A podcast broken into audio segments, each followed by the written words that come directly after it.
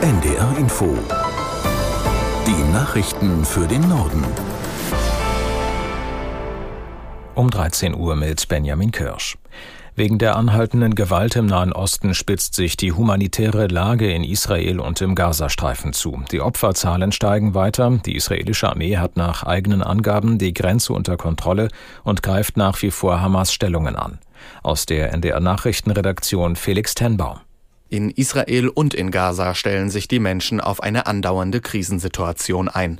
Während es in Israel erste Hamsterkäufe gibt, warnen die Vereinten Nationen davor, den Gazastreifen vollständig abzuriegeln. UN-Menschenrechtskommissar Türk sagte, es sei verboten, den Menschen das vorzuenthalten, was sie zum Leben brauchen. Die israelische Armee hat eine vollständige Blockade des von der Terrororganisation Hamas kontrollierten Gebiets angekündigt, inklusive eines Lieferstopps für Medikamente, Lebensmittel, Wasser oder Treibstoff. Eine besonders schreckliche Nachricht: Laut Vereinten Nationen sollen in den ersten 72 Stunden seit den Angriffen der Hamas und den Gegenschlägen Israels auf beiden Seiten hunderte Kinder ums Leben gekommen sein. Der Generalbundesanwalt hat ein Verfahren gegen noch unbekannte Mitglieder der Hamas eingeleitet. Laut einer Sprecherin stehen die Ermittlungen im Zusammenhang mit der möglichen Entführung und Tötung von deutschen Staatsbürgern nach dem Großangriff der Hamas auf Israel.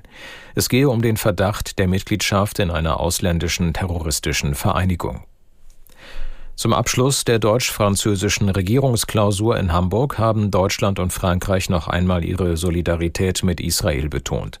Bei einer Pressekonferenz kündigten Bundeskanzler Scholz und Frankreichs Präsident Macron außerdem an, künftig mehr gemeinsame Projekte zu verfolgen. Aus Hamburg, Ole Wackermann. Von Hamburg aus hatten Scholz und Macron am Abend mit US-Präsident Biden, dem britischen Premier Sunak und der italienischen Ministerpräsidentin Meloni zur Lage im Nahen Osten telefoniert.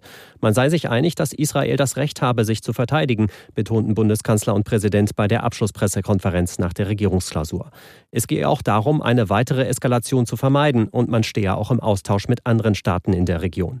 Die Gespräche in Hamburg hätten gut funktioniert, betonte der Kanzler. Man werde das offene und informelle Format dieser Konsultationen fortsetzen.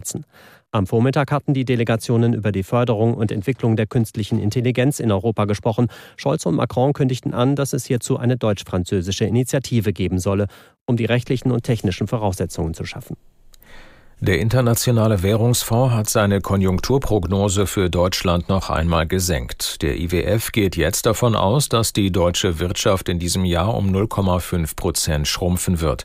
Im Juli waren die Experten zwar auch schon von einem Rückgang ausgegangen, allerdings nur um 0,3%. Damit wäre die Bundesrepublik die einzige der großen Volkswirtschaften mit einem Minus. Als Grund verweist der IWF auf den russischen Angriffskrieg auf die Ukraine, dessen Folgen in Deutschland besonders deutlich zu spüren seien. Vor allem die Industrie leide unter den anhaltend hohen Energiepreisen. Die Deutsche Bahn erhöht zum Fahrplanwechsel am 10. Dezember einen Teil der Fahrpreise im Fernverkehr. Betroffen seien die sogenannten Flexpreise sowie die Bahncard 25, die jeweils um durchschnittlich rund 5% teurer werden, teilte die Bahn mit. Unverändert bleiben die sogenannten Spar- und Supersparpreise sowie die Kosten für die Bahncard 50. Die Fußball-Europameisterschaft 2028 findet in Großbritannien und Irland statt. Das gab die Europäische Fußballunion in Lyon bekannt. Im Jahr 2032 werden Italien und die Türkei die EM ausrichten. Das waren jeweils die einzigen Bewerber. Auch Russland hatte zunächst Interesse angemeldet. Die UEFA wies die Bewerbung aber wegen des Angriffs auf die Ukraine ab. Die nächste Europameisterschaft findet im kommenden Jahr in Deutschland statt. Das waren die Nachrichten.